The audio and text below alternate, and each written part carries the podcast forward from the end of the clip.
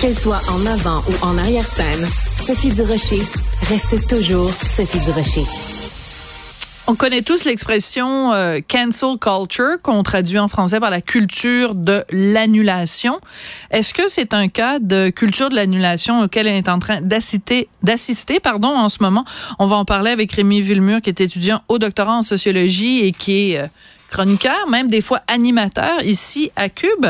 Parle-nous de Denise Haley, s'il te plaît, Rémi. Oui, donc c'est une intellectuelle euh, formée en anthropologie, donc euh, professeure à l'INRS, présente dans le milieu intellectuel québécois depuis de nombreuses années. Moi, quand j'ai préparé mon mémoire de maîtrise, je lisais de ses textes qui avaient été publiés dans les années 80. Donc, quand même, c'est quelqu'un qui, qui, qui, est, là depuis longtemps. Depuis très longtemps.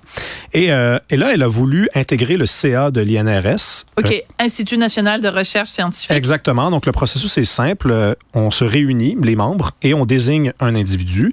Elle a été choisie. Et par la suite, on envoie le dossier au ministère d'Enseignement supérieur et généralement, généralement, la ministre ne fait qu'entériner, ce n'est qu'une formalité.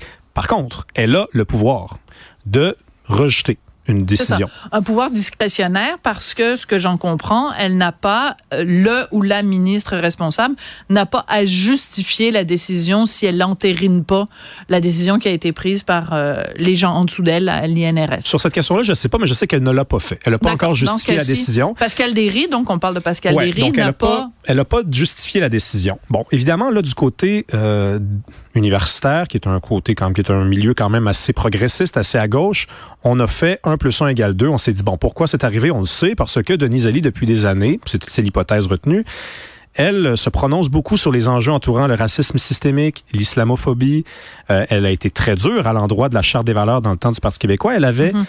carrément affirmé que c'était une tentative de faire pour faire en sorte que les gens qui veuillent elles veulent intégrer des milieux où les Canadiens français, généralement, sont très présents, ne puissent plus rentrer. Donc, on voulait, donc, avec la Charte des valeurs, empêcher les immigrants de devenir professeurs. C'était donc, selon elle, la tentative euh, lancée par le gouvernement. Ce qui, entre toi et moi, et je me permets d'éditorialiser ici, est une caricature grotesque ben de la charte des valeurs. Elle a ben le droit à ses opinions. Bien sûr. Mais on a le droit aussi de dire que c'est extrêmement réducteur et c'est surtout prêter des intentions au gouvernement de l'époque qui, qui, qui était pas réaliste là. En tout cas, c'était une caricature grotesque de la charte des valeurs. Puis d'autant plus que c'est une chercheure, donc dans ce sens, dans ce sens-là, des opinions, les opinions des chercheurs, on, ça nous intéresse pas vraiment. Tenons-nous-en aux faits. Fait, évidemment. Est-ce qu'il y avait quelque chose dans la charte des valeurs qui disait on veut avoir personne d'autre à part des Canadiens français?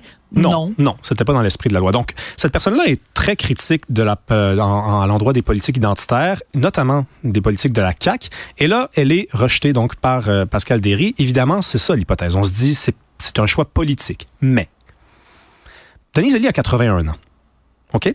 Ah, je savais 81 ans. Euh, moi, je vais te parler quelque chose, de quelque chose aujourd'hui, Sophie. Dans le milieu universitaire, il y a un tabou, OK, entourant l'âgisme, l'âge.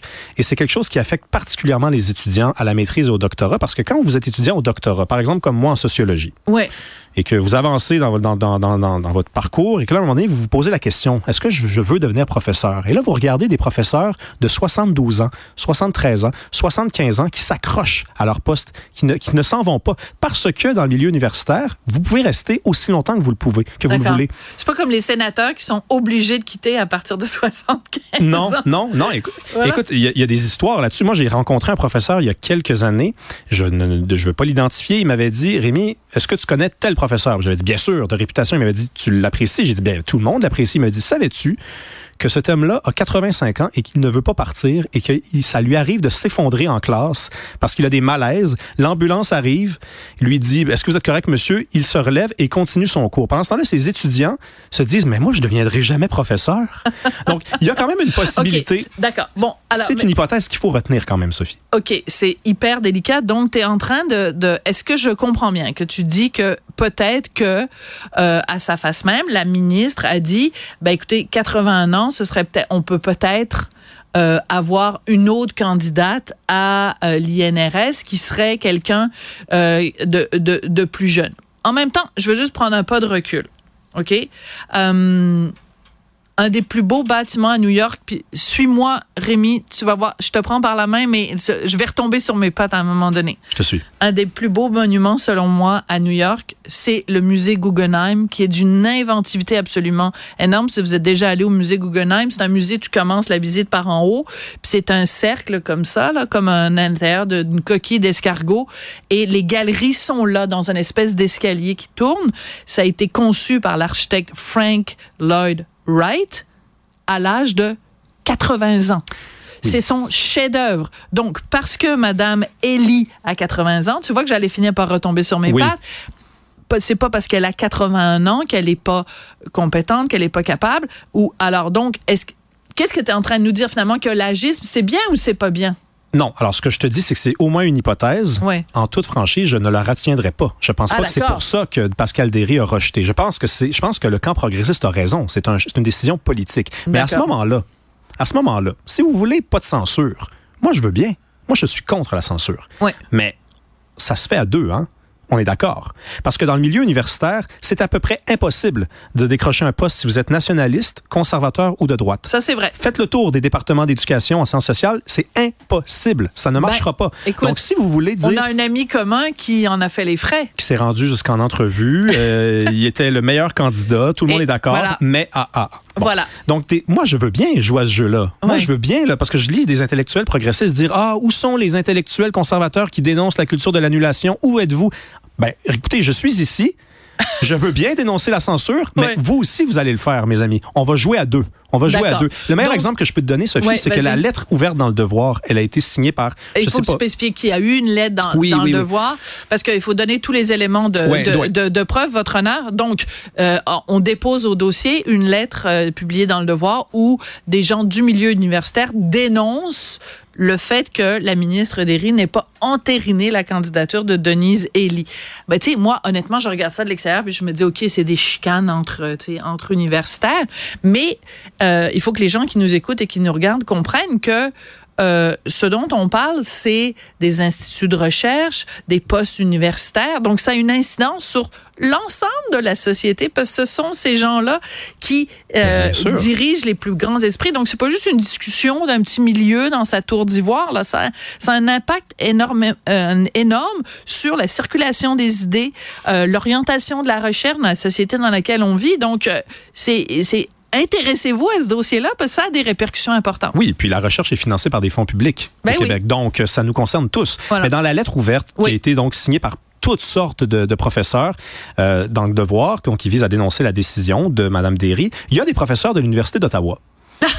qui nous disent que finalement, euh, la liberté académique, c'est important. Ah, on rappelle quand même l'affaire Verouchka, lieutenant Duval. Ben Moi, j'ai comparé, parce qu'il y avait une lettre ouverte dans la presse dans le temps pour dénoncer le, recteur Frémont. Il y a eu quelques individus à l'Université d'Ottawa qui avaient dit on demande des, des excuses. Et j'ai comparé les signataires et il n'y a aucun signataire de la lettre de la presse qui est dans la lettre du devoir. Bravo, la réputation, c'est QFD. Alors, ce que ça veut dire, c'est que ces gens-là qui sont prêts à défendre donc Denise Elie, on peut leur poser la question où étiez-vous quand il était temps de défendre Verouchka, euh, lieutenant Duval? On se rappelle, pour ceux qui s'en souviennent pas, c'est toujours important de rappeler le contexte. Euh, cette euh, donc, elle était même pas prof, elle était euh, chargée, de cours, de l'université d'Ottawa, qui lors d'un cours justement avait utilisé le mot nègre en faisant référence au fait que dans la communauté noire, un, un, mot pouvait être réutilisé, Exactement. un mot qui était normalement une insulte envers la communauté peut être la communauté peut elle-même se réapproprier le terme. Donc, elle faisait référence au mot nègre dans ce contexte-là. Et il y a eu une cabale contre elle et elle a perdu son poste. C'est quand même assez épouvantable. Oui, et puis elle n'a pas été défendue sur le, sur le coup. Hein. Voilà, il y a quand même une trentaine de, donc, euh, de, profs qui ont défendu euh, lieutenant Duval et qui ensuite ont été l'objet d'opprobre et de cavale au sein de leur propre université. Donc, euh, c'est les petits donneurs de leçons de l'Université d'Ottawa. là. Ben oui. C'est très intéressant. J'adore la, mise, euh, la mise en ben, perspective que tu fais. Ben oui, tout à fait. Donc, tu as vraiment comparé les signataires de la lettre du devoir et ceux du temps de, de lieutenant Duval. Bravo. Il n'y a aucun aucun signataire qui est dans sur les deux sur les deux lettres. C'est même pas euh, c'est même pas deux, trois, aucun, zéro. Donc, on peut, est-ce qu'on peut présumer qu'au moment où il y a eu le scandale, parce qu'il n'y a aucun autre mot pour décrire cette histoire-là, le scandale lieutenant Duval, ces professeurs-là qui aujourd'hui s'indignent, n'ont pas pris la défense de lieutenant Duval parce que pour eux, c'était en effet inacceptable d'utiliser le mot nègre en, en cours. Ben, votre honneur, je pense qu'on est pas mal à Hein? côté de. Votre honneur, je pense Ouais, que- ouais, ouais, je pense qu'on est à côté de la vérité, là.